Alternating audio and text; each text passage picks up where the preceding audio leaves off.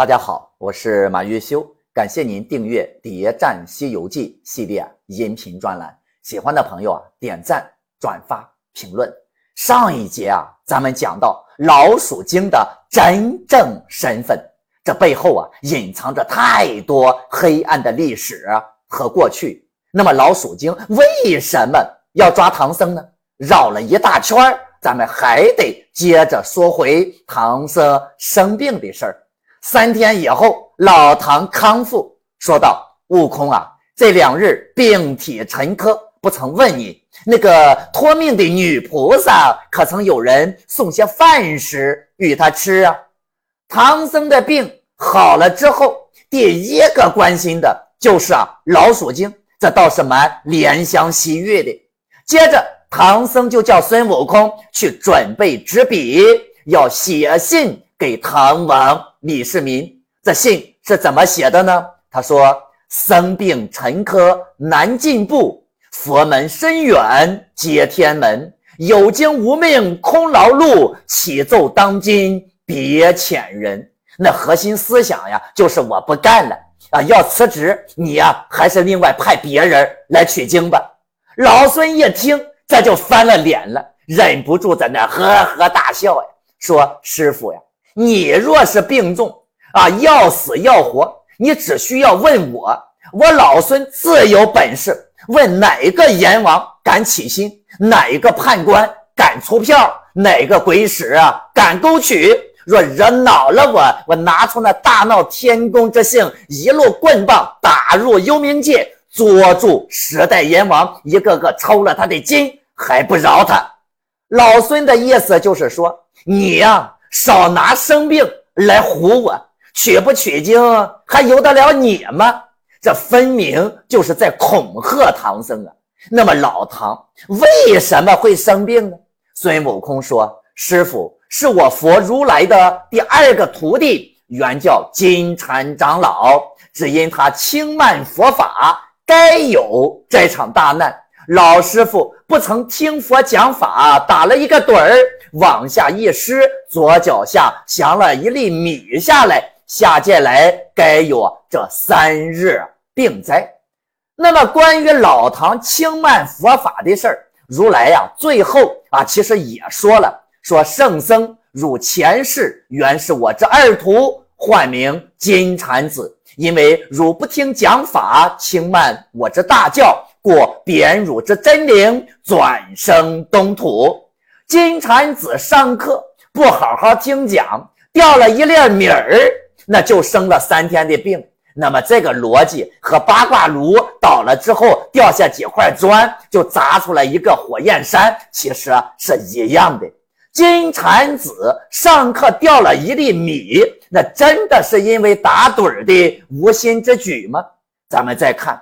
当孙悟空要救走唐僧的时候，老鼠精抱住老唐，说道：“长老啊，数世前缘系红绳，与水相合两意浓。不料鸳鸯金钗扇，何其鸾凤又西东。蓝桥水涨难成事，佛庙烟尘家会空。昨夜一场今又别，何年与你再相逢啊？”根据老鼠精的描述。金蝉子和老鼠精还真的就有数世前缘，如今是什么？是再相逢。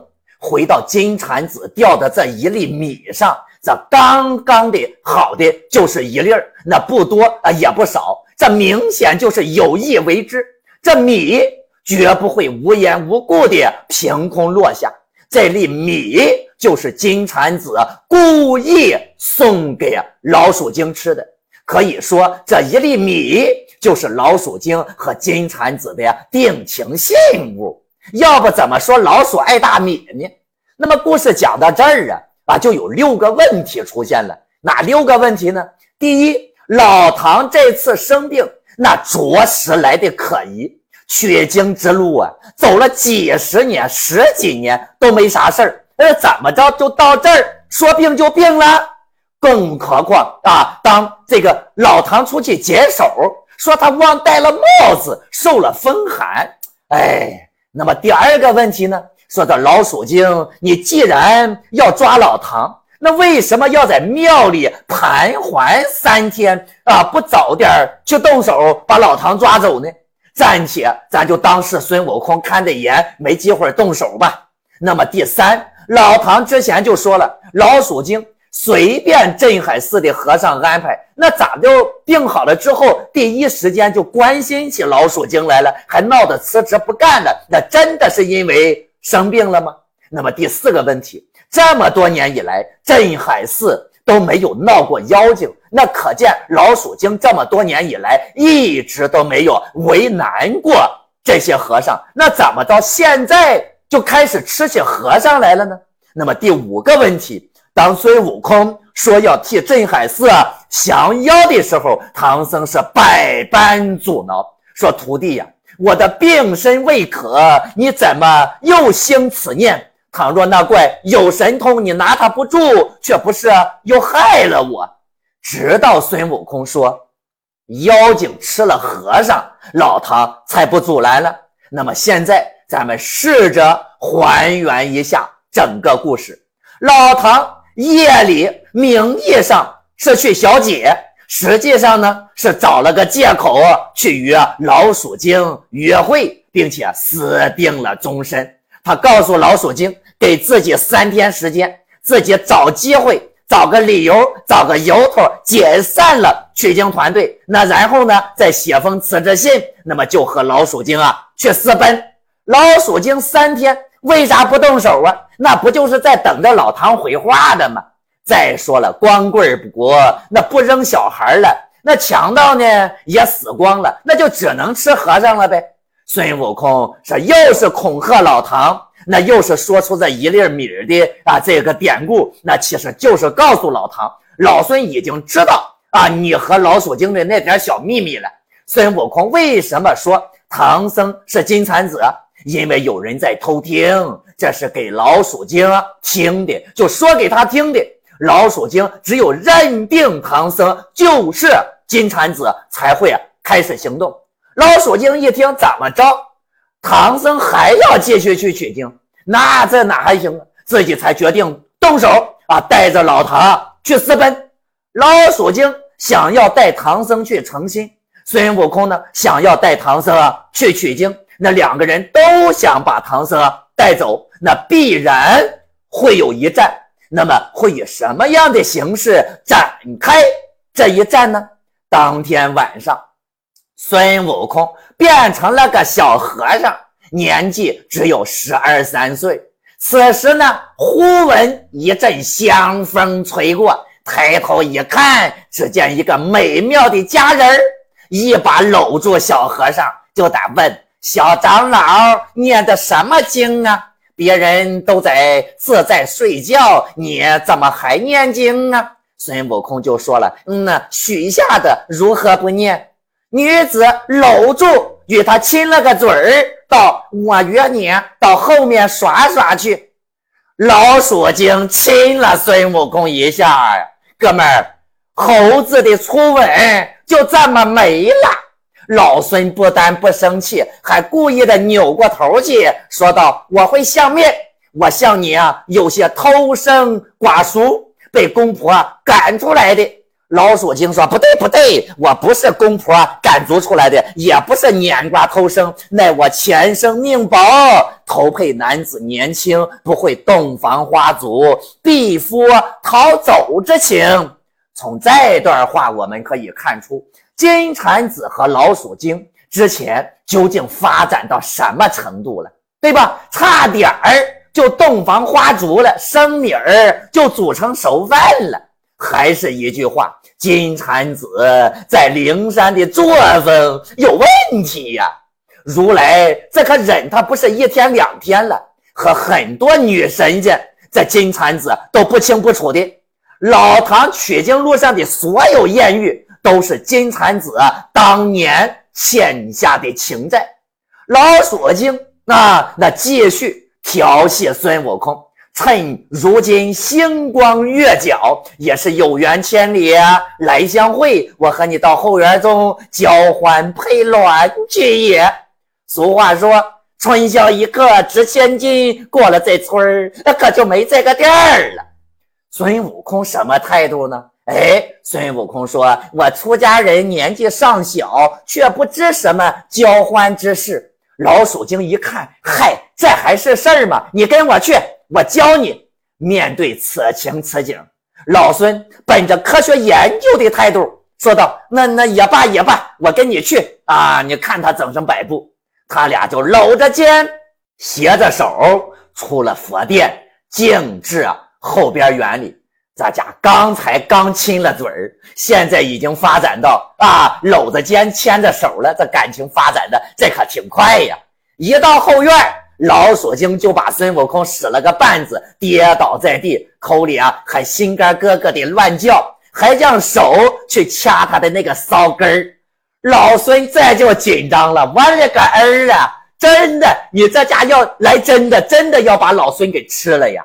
老孙接住他的手。使个小坐跌法，把那怪一咕噜就掀翻在地，然后这孙猴子啊就现了本相。孙悟空动手动脚了呀！很明显，这老鼠精的动作那根本就不是想吃它，人家是想先煎，然后再杀，这才是老鼠精的作风嘛。想当年，老鼠精啊，想当年孙悟空在蟠桃园。那定住了七仙女儿，那居然去偷桃了。那你想想，这孙悟空对漂亮女人，他咋就不动心呢？在花果山也没听说他跟哪个母猴有啥故事，对不？老鼠精都握住他那啥了，你说这说明孙悟空肯定不是个女的，对不对？但那女的他也握不住他，那为什么就没和老鼠精有进一步的动作呢？要回答这个问题，咱们就得回到五百年以前，斜月三星洞那个晚上。半夜三更，孙悟空跪在菩提祖师面前，祖师告诉孙悟空说：“都来总是精气神，紧固牢藏，修泄露，修泄露体中藏，汝受五道，道自昌。”哎，孙悟空修行的这套法门，好处是什么？好处是功完随作，佛与仙。但是坏处也是显而易见，那就是不能失身。这就好比你想天下无敌，你要练《葵花宝典》，你欲练此功，必先自宫。其实啊，是一个道理。凡事啊，总有相应的代价。老孙不会，也不敢拿自己的生命啊开玩笑，也就亲亲嘴儿、拉拉手、搂搂肩，对吧？这就已经。是极限了。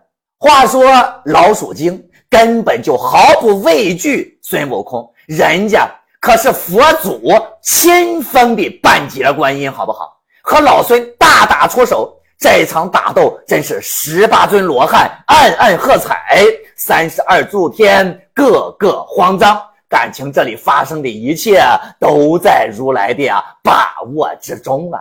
灵山的人一直都在暗处偷偷的看着他们发生的事儿。老鼠精不是孙悟空的对手，就将左脚上一只花鞋脱下来，吹口仙气儿，变出个分身，在这儿招架孙悟空。真身呢，早把老唐给拐走了。注意哦，陷空山距离黑松林有两千多里呀。那为什么老鼠精也好，以前的其他的那些妖精也好，都能够带着唐僧飞？但是老唐每次让孙悟空带着他们飞的时候，是吧？带着他驾云的时候，老孙总是解释说：“哎呀，凡人纵若泰山。”其实呢，取经团队这几个徒弟们一直都在撒谎，不是不会带着老唐飞，也不是不能带着孙这个唐僧驾云，知道吗？老唐必须得走才算功果。如果唐僧是吧，是被孙悟空、猪八戒背着飞的，那这哎，这就不算功果了。所以从一开始，唐僧不能被哎这个徒弟们背着飞，就是一个谎言。老鼠精把老唐绑到了陷空洞，这个妖精叫老唐一声长老。老唐对妖精呢应了一声“娘子”，娘子这个称呼呀，各位，整部《西游记》中只被唐僧用到了老鼠精身上。大家还记得蝎子精吗？这个蝎子精不管怎么勾引、怎么诱惑、怎么强迫，这老唐就打死不从啊。而对老鼠精呢，这都不用人教，自己上杆子就主动开口叫娘子了。泉下有知的老鼠精是吧？泉下有知的这蝎子精，那肯定心都碎了呀。看来老鼠精才是老唐亲口承认的媳妇儿啊。随后，老鼠精就要和老唐成亲，把这三百年以前没圆的那个洞房给他给圆了，还安排了一桌素宴，满斟美酒，递与唐僧。口里叫道：“长老哥哥，妙人，请一杯交欢酒吧。”三藏羞答答的接了酒，老唐还真有点不好意思呢，心里暗想：弟子陈元璋自立东土，蒙观世音菩萨差遣，啊，列位众神暗中保护，拜雷音见佛求经，今在途中被妖精拿住，强逼成亲。将这一杯酒递与弟子我吃，此酒如若是素酒，那弟子勉强吃了，还得见佛成功去；若是荤酒，那弟子破了戒，那让我永堕轮回之苦。老唐这句话明显就是在给自己找借口啊！老唐完全可以为了信仰宁死不喝嘛。干嘛还抱着侥幸心理呢？还好这不是荤酒，那真的要喝的是荤酒呢？那唐僧下一步那又该咋办呢？是不是就该从了老鼠精，过上幸福快乐的小日子了？老鼠精最大的失误，看来那就是给了老唐一杯素酒，是吧？这家要给他改成一杯荤酒，这事儿就成了。孙悟空本想趁着老鼠精喝酒的时候变成个小虫子，姐姐进老鼠精的肚子里，但是被老鼠精及时发现，把这老孙啊从酒杯里给弹了出去。老孙一怒之下就变成了一只老鹰，把这一桌子的菜都给砸了，然后撇下老唐飞走了。老孙不打妖精，直接走了，也不救唐僧。这么个怎么个意思？这是啥意思？什么节奏啊？他不是打不过老鼠精，是不是？那干嘛非得糟蹋粮食呢？嗨，孙悟空这是在给老唐提个醒，你呀悠着点吧，师傅。要是真失了身呀，后果你懂的。老唐知道这一切啊，但是老鼠精他不知道啊，心里还想着要成亲呢，就吩咐手下赶紧的又安排些酒肴，不拘荤素。指天为媒，指地作定，然后再与唐僧成亲。孙悟空出去见了老朱和老沙，稳了稳军心，就再次返回。老唐就说了：“你若是有手段，你直接打呀！啊，你干嘛老想着往人家肚子里钻呢？”老孙的解释也是相当的合理，他这里面地理结构太复杂呀，师傅啊，是吧？咱这你也得让他把咱送出去，这才是最佳方案。那你说这里地理结构太复杂，那你自己咋进来的？是不是？分明就是孙悟空在撒谎。老唐用美人计，主动和老鼠精去啊逛个花园，然后果然骗得老鼠精吃了孙悟空啊变的桃子。要说《西游记》里美人计，把要说《西游记》里美男计哪家强？那绝对老唐，那绝对绝对的专业出身五百年。是不是孙悟空成功的进入到了老鼠精的肚子里，并且让老鼠精乖乖的把唐僧给送了出去？接下来应该怎么办呢？关注我，播放下一集，看孙悟空怎么请托塔李天王来收服老鼠精。我们下一集再见。